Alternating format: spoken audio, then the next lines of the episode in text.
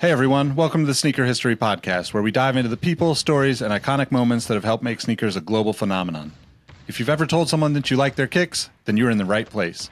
Before we lace up this episode, here's a little teaser for you. Stick around to the end of each episode for the last shot question. It's a chance to test your sneaker knowledge and engage with our community. I've also recently started a newsletter to share my knowledge from nearly two decades of experience working in the footwear industry. You can find the link to that below or go to sneakerhistory.com slash newsletter for a weekly deep dive into the biggest topics in the sneaker business. All right, now that the business is taken care of, grab your favorite pair of kicks and let's get started with the episode.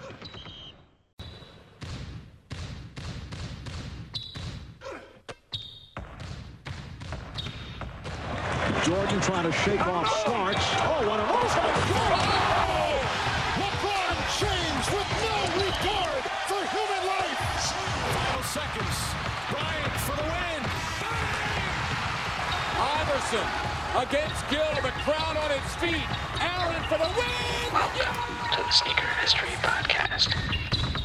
What up, what up? Welcome back to the Sneaker History Podcast. My name is Nick Engvall, and I'm with my guys Mike and Robbie to talk some sneakers. How's it going, fellas? Man, it's going good. I think I'm just uh, overwhelmed by all the sneakers coming out. Don't know what to buy. How you doing, Robbie?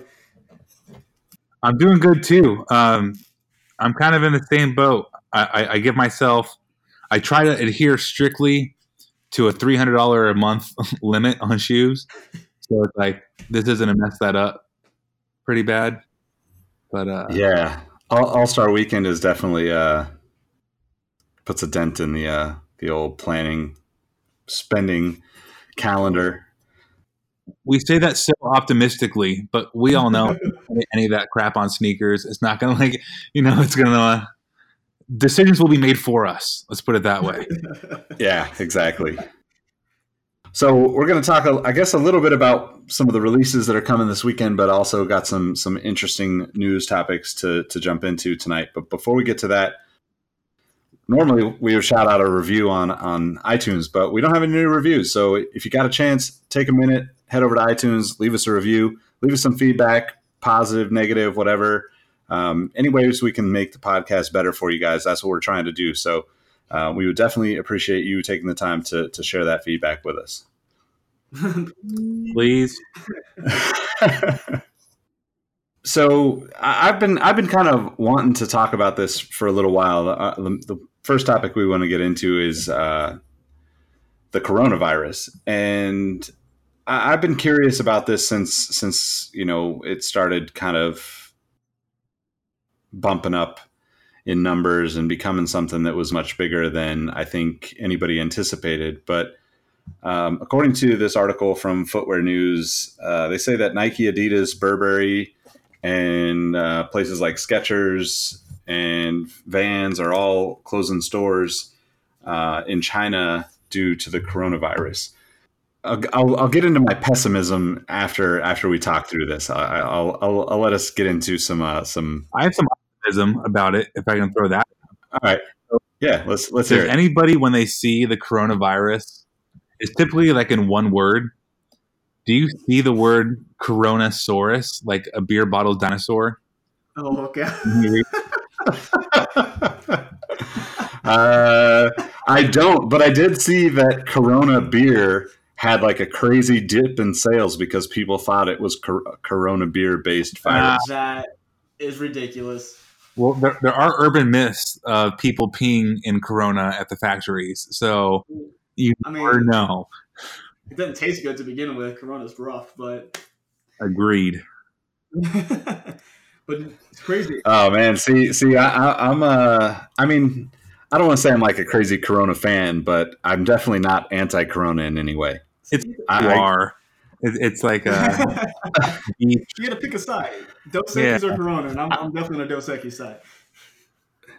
I mean, yeah, I don't know if I would if I would go with Dos Equis over a Corona. A Corona with lime to me is a pretty refreshing beer. So, I mean, uh, it also might be a little nostalgic. You know, I'm I'm old, so you know, like when Fast and Furious came out in like whatever 2001, they were basically talking about me and my bros, right? So um, they're like, you can have any beer you want as long as it's a Corona.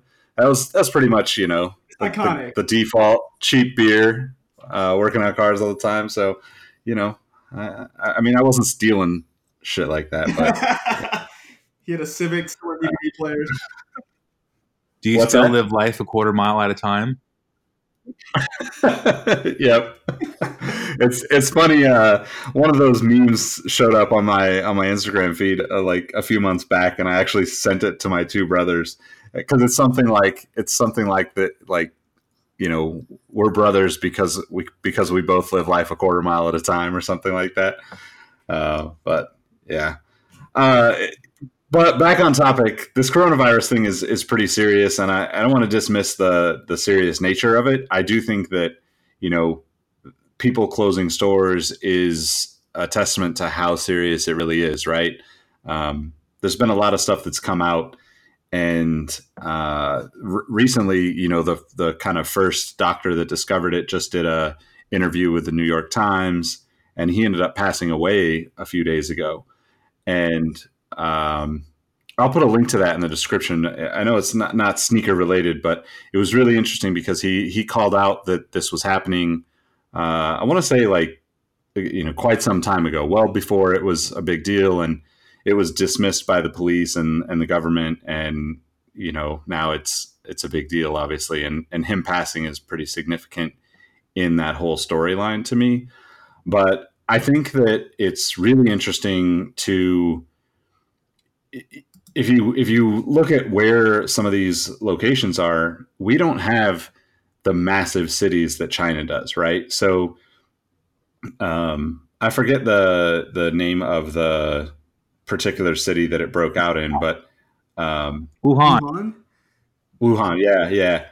And and basically that's like what 11 12 million people I think, which I mean that's bigger than most American cities. So I, I- the the last thing that I read right before this story from Footwear News came out um, was that one person per household was allowed to go out every two days to get food. Otherwise, everybody needed to be inside. And I can't imagine, you know, what that does to a city. I think like this story is really interesting because a lot of the stores that are closing just have zero reason to be open during this time until things get, you know, wrangled up and, and straightened out basically. But it, So it's funny you say they have no reason to be open. Like Nike has closed many stores, but others, and not just Nike, just about every store affected by this is having limited hours still. So I mean, that just shows that the American retail mindset knows no limits. Because like, I know Mike's been in this boat too. You can have one person walking through that door like in five hours, and you're going to stay open because you're going to sell that one thing maybe. So it's just nuts that they still have even partial openings going on. Yeah, dude, and it's really crazy just to hear. Could actually, like, not only the news, but I have a buddy who's there, like firsthand, kind of experiencing it because he teaches at a, uh, a private school out there, and uh, one of my good friends I went to went to college with, and, and you know we communicate pretty often. And he was telling me, yeah, he's like anything you see in the news is probably like half the story. He's like it's ten times worse, and they actually he he lives in uh, in Shanghai, and he had to uh, basically the whole school he worked at shut down. Uh, I think they pretty much are evacuating everybody at this point. It's nuts to just hear like what's going on from someone who's actually like living it, and it's insane, man. He's like, yeah, like stores are shutting down, um, and basically they're just displaced until they can figure out what the heck's going on. That's a million percent true. Because I even have a friend in Korea, and like they're pretty, um, I'll, say spooked. The maybe a good way of saying it, or worried. Um, and it's like a million times worse than. And this is going into like Chinese censorship, which we're probably not going to dip into too hard, but just the power of um, a government-controlled media and how they can control the bottleneck and the flow of information like no other. So, yeah, take it with a grain of salt and think the worst. Exactly, and and my pessimism that I was referring to earlier is I started digging into kind of just how many people, you know, uh, die from other things, and I think the latest toll was over 600 people have, have died from this, right? And 811 as of this morning when I was watching the news. Gotcha. And, and I want to say it was in the 30 to 40,000 infected range. Um, and obviously, people from many different countries have passed away from it. Not to discount that. And, and I, you know, to your guys' point, you know, we might even maybe know half the story in that regard because of it being such a, you know, controlled uh, news environment over there in China. But I was thinking about like how uh, you know like the flu or car accidents, gun violence, all these other things that that you know kill people. It's kind of wild like how the world is reacting to this. You know, granted, it, it can spread pretty rapidly if it's not contained to, to a pretty strict uh, level. But um, you know, I think I think the stat that I came across was you know just under like forty thousand people died from gun violence in America in 2018. And it's crazy to me the way we prioritize things because where like I, I don't want to make this about gun violence because I don't like I don't think that people shouldn't uh, have guns. I think that you know there's certain people that you know like my family is very much like hunting all the time. They you know use every bit of the animal that they kill. It's not my cup of tea, but it's something that our family has done for a very long time. And, you know, obviously you could go in many different directions in that conversation, but thinking about that, you know, I, I, I just am, am surprised at how little, how big the, of a deal this is when it's a very minimal amount of people, you know, considering like, you know, just in Wuhan in general, like saying that there's 11 to 12 million people there and, you know, maybe 30,000 people infected or, or, not even that, right? Because 30,000, the 30 to 35,000 range was, was globally. So it's such a, such a small percentage, but, um, it's just something to think about in the way that our news is presented to us and where you're getting your news and, and, you know, hopefully everybody is listening is, is taking the time to seek out different people, you know, sharing information because there's a lot of ways that we can get the truth and there's a lot of ways that we can get scammed out of a lot of things so. Oh yeah and i give you like i pull up my nerdy side right now because every, everyone knows that i'm a big comic book fan and the best quote i can think about is from uh, christopher nolan's the, the dark knight the joker's talking about you know if a truck of soldier blows up no one freaks out because it's part of the plan but if something random happens, they freak out because they weren't expecting it. And I think that's probably a prime example of that. It was something we couldn't control and we didn't, you know, we didn't listen. And now it's not part of the, you know, the everyday life. Like we're used to the flu, we're used to gun violence, we're used to all these things, but this is something new and it's it's scary because it's new to us. I just the second you said Batman, I just thought, yeah, every other quote that's irrelevant to what you just said. you went on a whole different path. Well, you brought up a good point. Like that's yeah, it's it's even scarier. I, mean, I don't want to say scarier, cr- creepy or trippy, whatever you want to say about it. Is Netflix the past couple months has had so many documentaries about epidemics and stuff, and it's like, oh well, here's one for you. So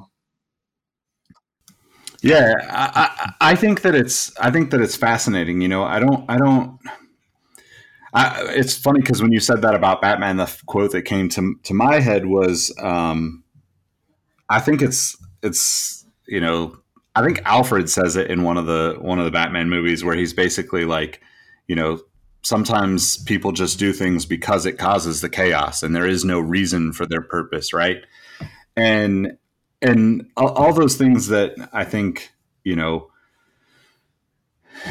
in a way that that shape our view on the world is very fascinating to me. And I, I, like Robbie, have seen. I haven't watched any of these documentaries on Netflix, but they've been popping up a lot.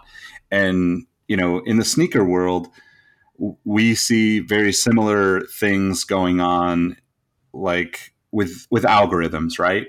So if if the hot topic today is the coronavirus, and Netflix can crank up the you know fear factor on a bunch of their trending shows they're going to get more views and the same things happen in the sneaker world. And you know it's like uh, that's why you you see you know on youtube or on you know instagram or twitter or wherever a lot of the mainstream kind of sneaker content that goes out there is all the same. You know there's not too many people talking about the kind of off not, not off topic but just like that second and third tier news because they know that if they talk about an off-white release or a travis scott release they're going to get views on that compared to you know like uh, you know a new asics runner collab or some new balance or something like that. So i think that it's really interesting to watch this whole kind of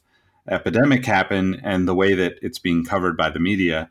And it's um, kind of not sneaker related but if you ever are looking for a good book um, the tipping point by malcolm gladwell is a really good book to read on kind of understanding how things be, go from like you know uh, a trending topic to like you know uh, uh, you know it's like heating up to on fire in the NBA Jam world, right? But like the that book is one of those books that um, puts a lot of perspective into like what that can actually mean for you know both like things like viruses or violence in you know in, in New York City in the in the 80s um, you know, he talks some about um, hush puppies and how they became, you know, like so popular. I would imagine that if he rewrote it again, you could look, look at shoes like Doc Martens this last year or um, the Fila's last year. You know, like there's certain things that just happen, and uh, that like you know to use his term, the tipping point effect of them becoming like you know, take going from like just a, a kind of small cultural environment like sneakers to like a mainstream everyone's paying attention to off-white releases now or jordan 1 releases or jordan 11 releases is a really fascinating um, fascinating topic and he does a really good job of kind of telling those stories and and visiting those stories throughout the years that have kind of created these um, repeatable patterns when it comes to you know trends and and whatnot. So, um, but yeah. Anyway, it's totally off topic, but um, I think it's I think it's a good one. It's it's really relevant. I, I was kind of curious to see if I could find any other announcements in in terms of the stores shutting down because like basic it, it on this article on Footwear News says that roughly half of Nike stores in China are temporarily being closed. Uh, I think Adidas said a considerable number. Um, stores like Michael Kors, Versace, Jimmy Choo, over half of their stores are closed.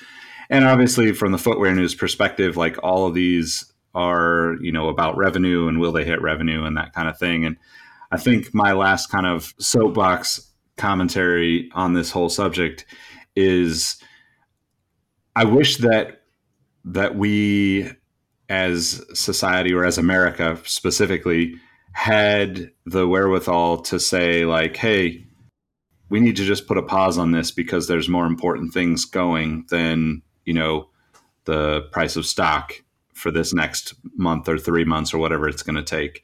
Because I, I really think like you know you see a lot of challenges with businesses that are run through the stock market and driven by shareholders and that you know whether that's a dividend or the share price that they're trying to drive up i don't think that it's always the the, the right choices for the business and the right choices for the people involved in the business or the consumers are made when you're not when you're driven by a stock price so that's it i guess maybe we we hop into a less serious topic Mike, you want to you want to lead us into this one since you you uh, pulled this one? Yeah, so there's another Fear God one coming out. Uh, looks like over All Star Weekend, if I'm not mistaken. Um, from what Robbie said, it looks like it may just be exclusively released in Chicago as of now, but we're not 100% sure. But that's not the crazy part. All of the advertisement he's been putting out, all of the social media posts, he said that he based the colorway off Allen Iverson sneaker with the toe box being a different color. Now he said it's based off the question that the contrast between the toe box and the shoe, but then he has pictures of the answer four, but nah, uh, that's a whole different story. But um, it's crazy to me that all his advertisement has Iverson in it wearing Reeboks. He's recreating old pictures and he's selling the Nike, but he's having pictures of AI in the Reebok, which I I'm not sure how he got away with it because Nike's not known to really play well with others, especially when they're trying to sell a shoe. Um, I don't know. I mean, I, I like Jerry Lorenzo's like product. I think he does a great job, and I've actually followed a lot of his uh like his his different uh, interviews and stuff. I think he seems like a pretty solid dude in what he does, but I just want to know what you guys think on how how he got away with this one. So I think all of the Reebok and Adidas side by side stuff is just on like his page. Like there's there's not going to be anything other than Nike selling Nike or concerned with Nike. Oh, for sure. But I mean, don't you, don't you think his contract is like, hey, I don't want to see you anywhere near, you know, another shoe? No, I mean, I bet you you can't wear it, but just to tell the story and show, I mean, like showing instead of telling. It's kind of like one of the best storytelling, you know, uh, rule um, rules of thumb to follow. So I get it. I don't see a problem with it at all, honestly. Um, and it helps having like Gary Land on there because he's best known for being like Iverson's photographer. He did the Iverson book, I believe. Nick, right? He did like the Iverson. He did a whole book, book on him. So it's like bringing him in wraps everything together as to why. So without him, or without having the photos of Iverson, it wouldn't make any sense other than oh, this just looks cool. It might look familiar to other people, but um, I don't think he's he's uh, being forced so much to where he can't even like show a, a Reebok thing. I know like when Iverson retired, Nike didn't do anything for him, but Nike athletes and everybody posted Reebok stuff because he was always in Reebok. So kind of you have to. It's like unavoidable. So I, I think it's really interesting though because Nike would never obviously allow this to happen normally, and I think that um, you know it just goes to show how important Allen Iverson really was, and you know, obviously if you have followed me or listened to this for a while, you know, like he's by far my favorite athlete, one of my favorite just you know human beings in general. I'm a huge collector of everything he's done and been a part of. But I think that his influence was so substantial throughout the 90s and 2000s because if you look at the other side of the coin at that time, you had Michael Jordan, who is so polished and, you know, still to this day doesn't speak up. And that's nothing against MJ. I mean, why mess with, you know, the good thing you've got going? I totally understand that perspective. But I also really admire, you know, Allen Iverson taking the opposite approach and kind of always being outspoken and always, you know, fighting battles for, you know, the the the um, you know the the kind of common folk worker, you know, blue collar worker type that I think he really represented because he wasn't he was an anomaly. He wasn't supposed to be, you know, this successful basketball player. He was barely six foot, and you know, it just was you know like he battled so many different things, and that came out in in who he was on and off the court.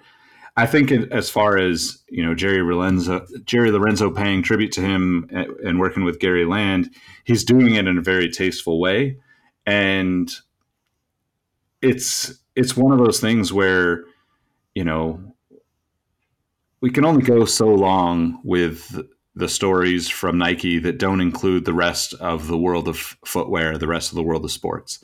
And I don't mean that in a disrespectful way. I think that, you know, Nike has the best storytelling, like hands down. They have always been the best at, at marketing their product, at inspiring people, at connecting to aspiring artists and creatives and athletes and entertainers. But it's not to say that, you know, when, let's say, you know, if we use Reebok as an example, when Reebok came at them with the pump ads, it it was a big deal. You know, like Reebok was outselling Nike at that at that time or very close to it, and they went back and forth for a number of years. And I think that's a part of that's an important part of the story. You know, whether they would agree that that this needed to be done in this way, yeah, I could I could see them being totally against it. But I also think we're we're getting to the point where the further these you know kind of high level creatives go into the business of of Nike, the less people can push back because these guys drive so much attention and so much you know energy around the products that they're creating that you know why why why try to stop it right like why not just embrace that hey jerry knows his customers better than nike knows his customers. And this is something that i always ran into to headaches with when i would work for like finish line or even doing stuff for you know Foot Locker and eastbay over the years where nike's very controlling about the messaging that they put out there and and they want every retailer and partner that they work with to align with their message. But Nike doesn't sell to the kid in the store the way that a finish line has to sell to the kid in the store or Foot Locker or Champs or you know Foot Action.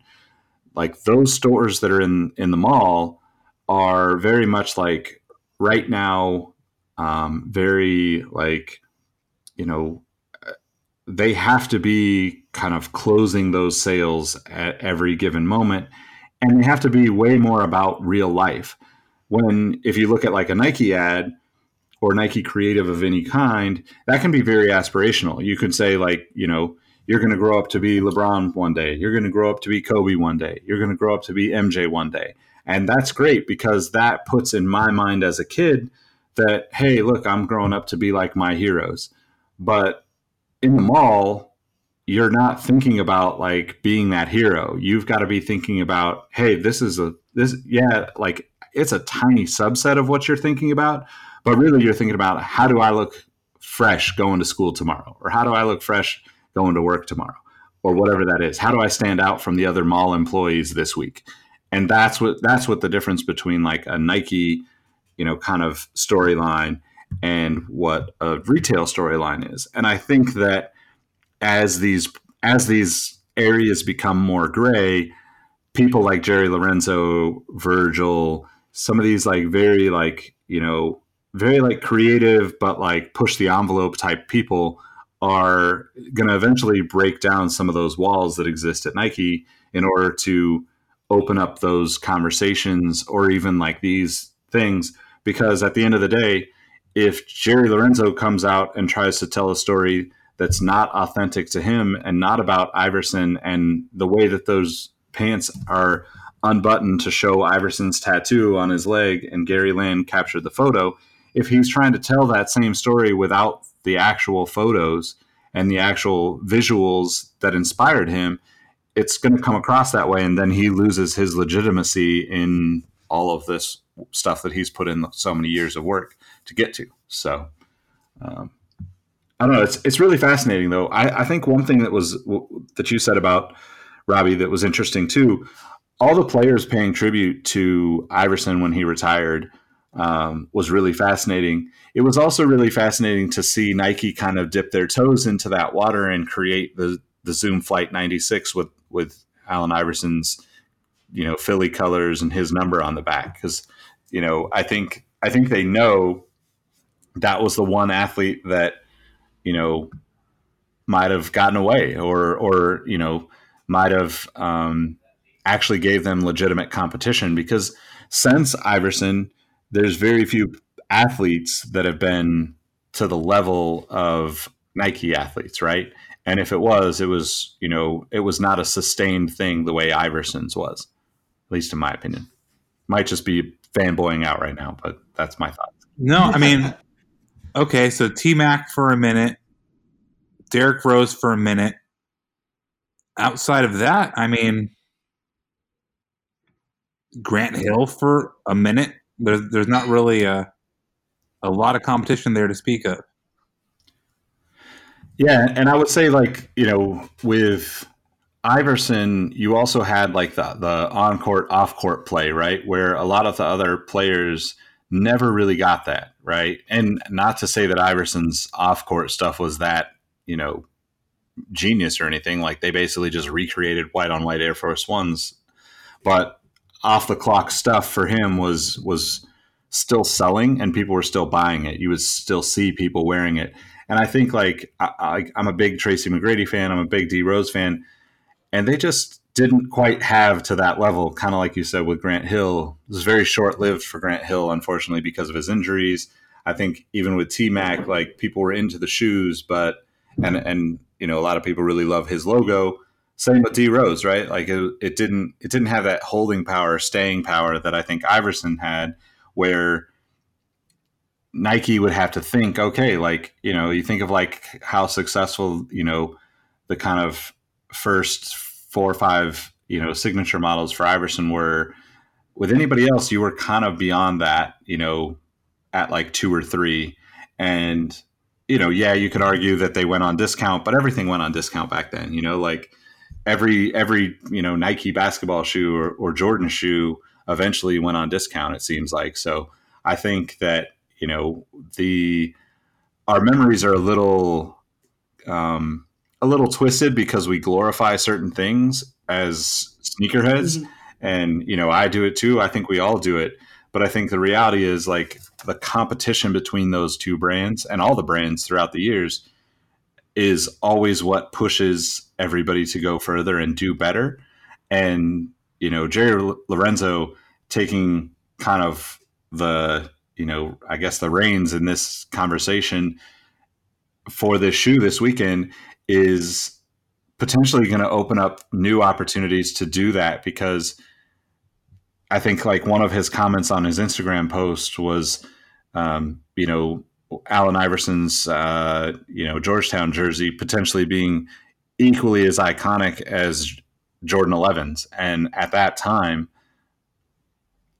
I would have chose I would have chose the jersey if I could have got it. You know, like I, I, didn't have the money for either at that time, but like, you know, it, I think there would there would be a valid argument to like, you know, what what you were going to choose if you were buying the Jordan 11s or Iverson's jerseys or even the the the Georgetown shorts. Man, those were fire too.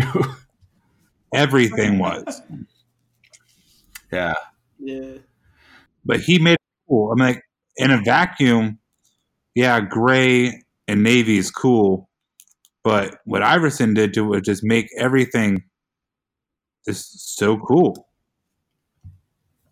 Well, and he made everything hip hop, right? It was like everything else was, you know, uh, it's nothing against like Michael Jordan, but like you, you knew that Michael Jordan wasn't listening to hip hop, you know, like it, you didn't even have to know him to know that. Like he came across as a very polished, you know, like you know, fairly well off dude, and Iverson was like the guy that we all wanted to be or we all hung out with and we all knew and that he was closer to the reality for us i think and that was at least for me um, but i think one of the things that's really interesting about this storyline and i hope to see more of this in the future is that Jerry Lorenzo taking Gary Land and bringing him back in to shoot these photos for him and connecting those two eras through the photographer is something that's, you know, 100% on point. You know, we try to shout out any photographers we know the photos um, came from on Instagram. And sometimes it's just hard to find who shot the photos because those guys don't get enough credit. And I think like you know looking at like um you know this recent uh, LeBron photo, right? The reverse dunk from was that Andrew Bernstein? You said right? Yeah.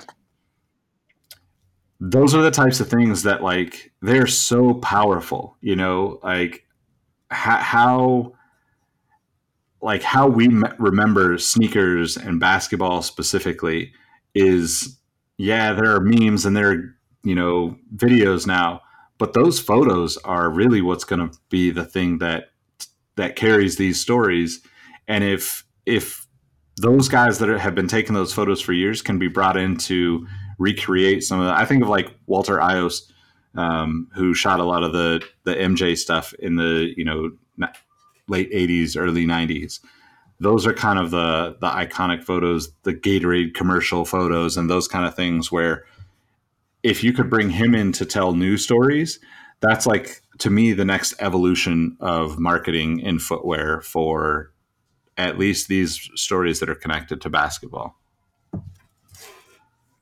Yeah, those, those pictures are. I, I was telling you guys before we started that I need to do more research on them because I always love what like looking at the pictures because it's something different about you. I mean, of course, you want to watch them in, live play, and it's really cool to see it. But when these photographers get out there and take these pictures, they had a whole new depth to them because they're able to, you know, with the color a little bit, make it a little darker, make it more cinematic. And these are just fantastic photos. I would love to just get my hands on a bunch of them. Nick, I think you brought up a good point of like it being hard to shout out photographers, even if you want to, because some of the photos have just been passed around so much that like the it's like a game of telephone who has the original. But besides that, so many good people do work for like I mean, let's use the obvious finish line and have you know you do you want to do you want to like shout out finish line not so much uh, unless you guys want to sponsor us then we're more than welcome to.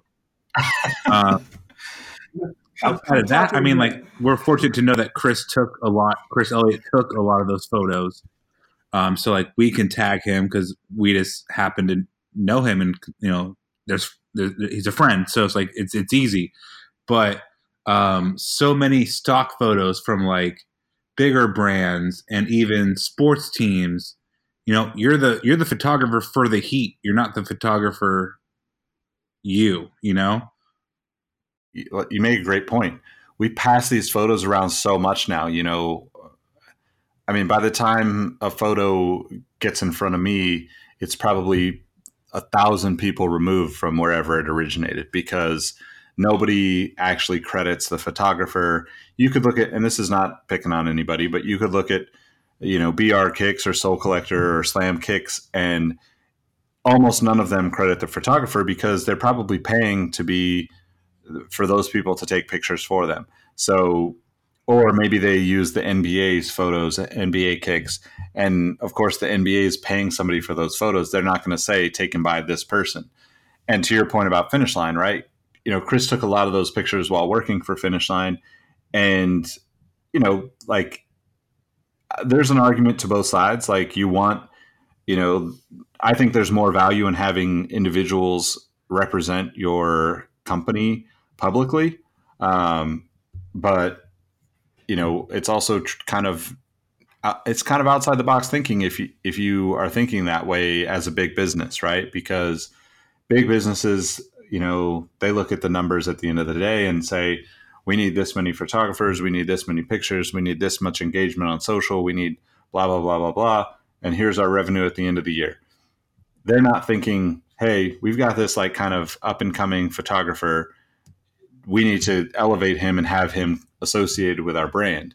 Now, I would argue that, you know, there's a lot of people that are really talented with the camera um, that probably did a lot of work for a lot of these brands that as they get more and more successful in their careers i think these brands and these you know retailers are going to wish that they actually you know maintain better relationships with those people because you're literally going to you're going to go back to these photos and revisit these moments because that's the nature of the internet right? Like we rehash and re- retell stories on a regular basis. And I think you know it's inevitable that these types of people get more credit.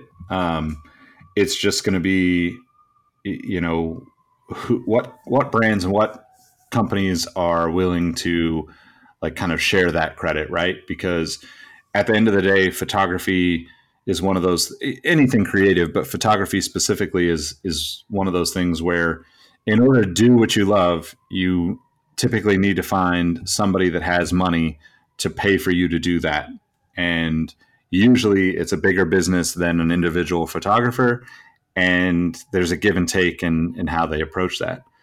Um, I will say that I would really love to know, as we're talking about photographers, um, you know, like one, what is for you guys? What is your kind of what would you say is like your m- most iconic photo? What's the photo that comes to mind?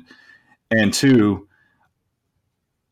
are there people out there that we should be looking at as far as photographers that we can reshare on the sneaker history platform or maybe even get on the podcast to talk about what they're doing because I love to kind of elevate those people. Um, you know, I, I'm I'm sure we'll reach out to Chris at some point soon because, like, we obviously all know him fairly well. Um, my my friend Griffin, um, Griffin thirty three, I think on Instagram. Vince Sirico, Oscar from Modern Notoriety. There's a lot of guys that are taking really good photos. Um, Grant SC knows. I would love to find more of these people and figure out a way to help them grow their audience. And you know, maybe we can do something that that you know, whether that's an in person event or just something through our, our channels to showcase what these people do so that people do remember that these are the guys behind or you know guys girls whomever people behind these photos um, that uh, you know so these memories can be tied to those individuals. I think uh, as i said that another one is is ravy ravy b on on twitter or instagram you know takes a lot of tour photos in the hip hop world and has done some you know amazing stuff over the years.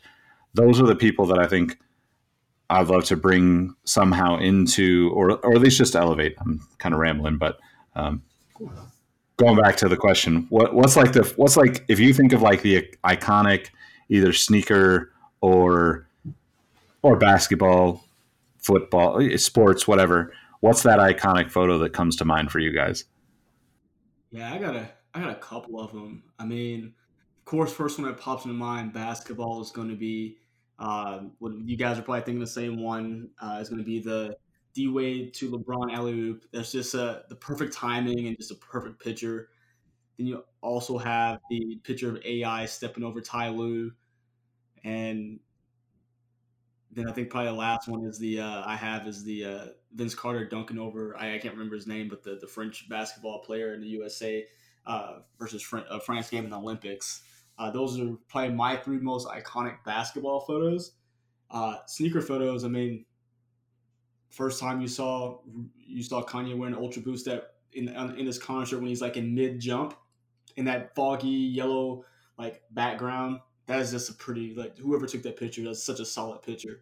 And I think that's one of the ones that will live on in like concert picture and sneaker picture like history. Yeah, um, I mean, my pick for photographer wise is going to be, you know, Cassy Athena, not really a an underdog in the game. She's everywhere, but um, just gets all of the.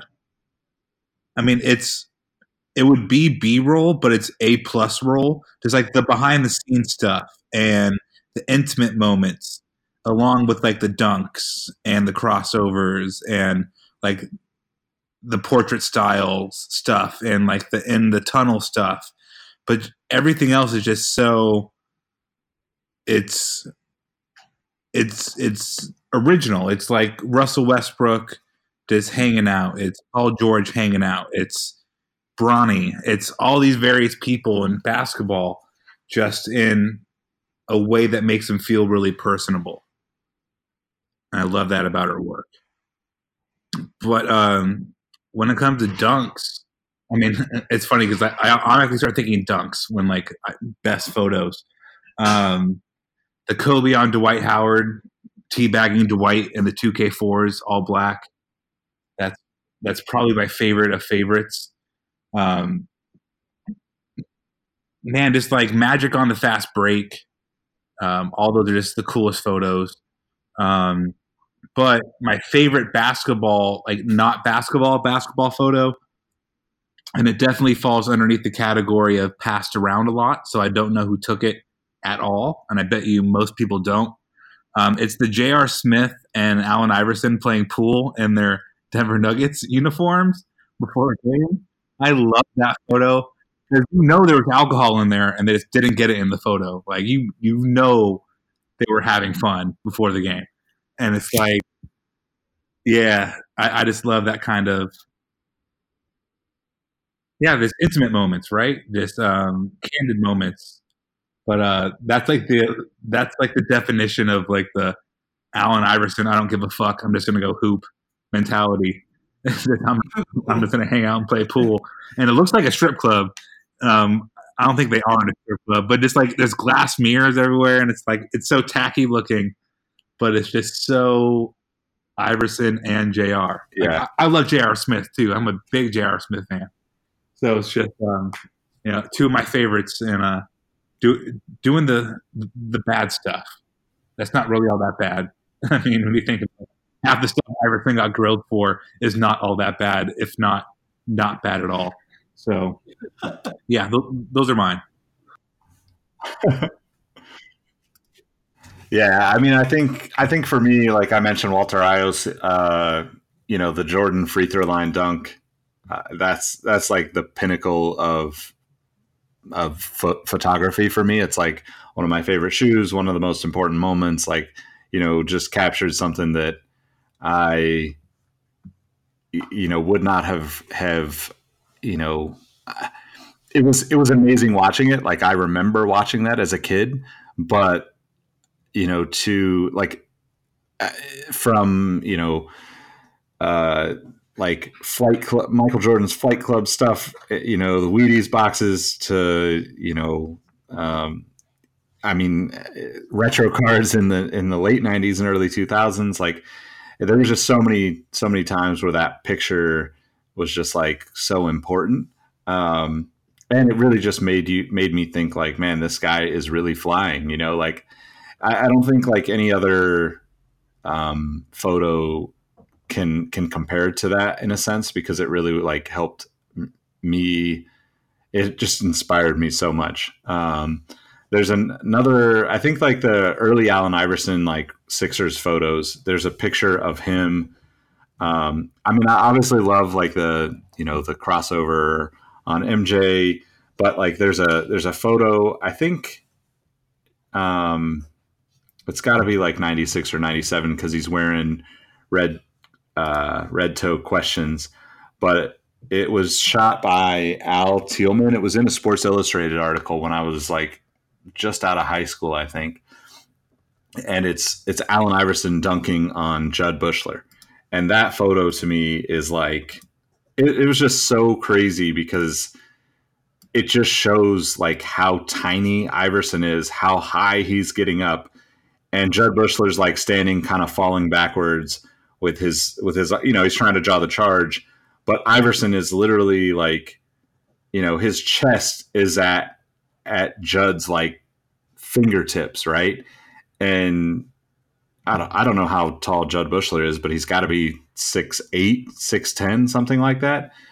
And I just remember seeing it in Sports Illustrated and remember thinking like this is like the closest I can relate to kind of like the David and Goliath story of like this is like the underdog of all underdogs coming to the league and dunking on these, you know, massive big men or crossing over, you know, Michael Jordan, the greatest player of all time, all these conversations that are in your head where you're just like for me I was, you know, Iverson obviously was important, but like seeing a photo like that it was like something about that I could relate to where it's like I might not be able to I might not come from the best background or be able to compete on the highest and highest of levels in any particular sport but once in a while I might get you. And that was kind of like what I saw in all those photos but that one in particular of him dunking on Jud Buechler which I'll, I'll try to find it. And um, I think it's Al Tealman he he shot a lot of the Iverson stuff early years. Um, but obviously Gary Land, I have that book. If you if you want a great coffee table book, the Gary Land Allen Iverson photo book is phenomenal. That's a dope picture. I just looked it up. Man, that was a that was an awesome picture. You're right. It's it's just I mean he's he looks so tiny, but he's so freaking high, you know? Um, yeah, just wild. But um, I don't know. I, I think, you know, I'd love to hear from everybody what, what they've got, you know, what the what their favorite photos are, and let us know. Hit us up on Instagram or Twitter, Facebook, wherever you want to connect with us. If you have any photographers that we should be watching, um, definitely tag them. We'll we'll throw a post up tomorrow or whenever this goes live, and let us know who the photographers are that we should be looking at. Both like the sneaker photography and you know lifestyle stuff, right? Because I think there's I think there's a lot of people that are taking sneaker photos that are really really creative that kind of are getting overlooked because they focus on something that they love and and I think that's uh that's a good place for us to be able to help elevate some of those people. So so uh, I, I, realized that we forgot to do uh, rockin' and coppin'. So uh, what do you guys what are you guys rocking today or, or this weekend? What was on your feet? Uh, I was rocking my 2011 black cement threes, copping. I mean, there's I don't know what I'm doing right now. Uh, I think I'm probably gonna try to put a, try to put a focus probably close on the uh, all Star game, uh, LeBron sevens if possible, um, and probably his secondary is going to be one of the, the D Rose, uh, D Rose one retros. But other than that, man, I, I need some help. I, I, need some I need some insight to what's going on with these releases uh, in Chicago. What about you, Robbie? Man, um, I am all over those LeBron sevens like white on rice. Uh, I tried to get him. Footlocker had him this weekend releasing, so I tried to get him Saturday, but those sold out really fast, and I was pretty sad. But um, yeah, I'm just really looking looking to get those. And rocking wise, I've worn those blue Air Max 90s almost every day since I've had them. So I'm obsessed with wearing those, and that's what I'm wearing but uh, LeBron sevens for sure. I'm not as I, am not not into the LeBron sevens, but I'm actually really into those Fear of Gods. Um, I think the story, the Iverson story, has got me got me hooked. But um, that that would be my my cop if uh, if I had to choose one. Obviously, there's a lot of good stuff coming out. Um, for me, like I wore some. Uh, old Reeboks today, the 3D 3D Dash. Um, I'll throw I'll throw a picture up on my Twitter if you want to check it out. It's just an old like kind of DMX 10 DMX Run 10 era bright ass yellow shoe, but um, yeah, that's about it. So thank you all for taking the time to rock with us. Listen, if you do have a moment, we would greatly appreciate if you could leave us a review on iTunes. If you're looking for more content from us, um, first, be sure to check out our last our last podcast. Um, Robbie and Roe kind of took on a, a, new approach, a little more uh, basketball focused episode, which I thought turned out really great. So make sure you listen to that. Give us some feedback if you want us to do more of that. We would love to be able to to figure out a way to incorporate maybe one of those a week or something like that. And um, otherwise, uh, guys, let them know how they can find everybody. Yeah, for sure. Uh, you guys can find me, Mike Guillory, here on Sneaker History. Find me on Instagram and Twitter at MadWatcher789. And of course, the new YouTube channel, uh, again, at Mike Guillory. I just dropped a new video today, so let me know what you guys think. Robbie, where can we find you, sir?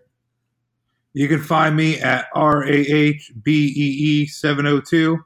Um, and yeah, check out the sports episode. And thank you all for listening and hanging out. Right on. We appreciate all of you, and we'll catch you next time. Peace. See you. Have a good night. Bye. Or good day. Good morning. listening.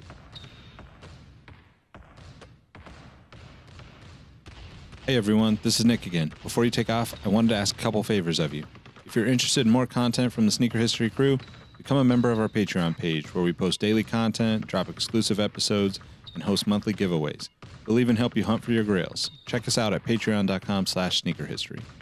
Also, make sure you sign up for our email newsletter at sneakerhistory.com slash email. We send out weekly updates on the footwear business and what we're working on here at Sneaker History.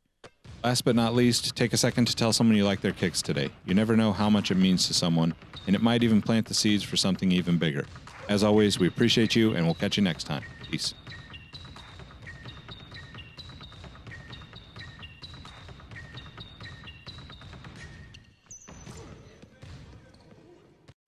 Hey, hey, Nick here again. Before you take off, I want to thank you for listening to the Sneaker History Podcast.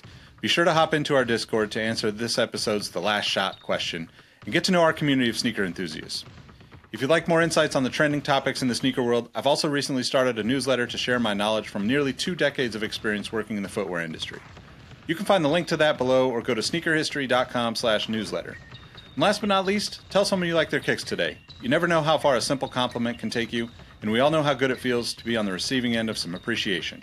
Thank you for all the support, and we will catch you on the next episode. Peace.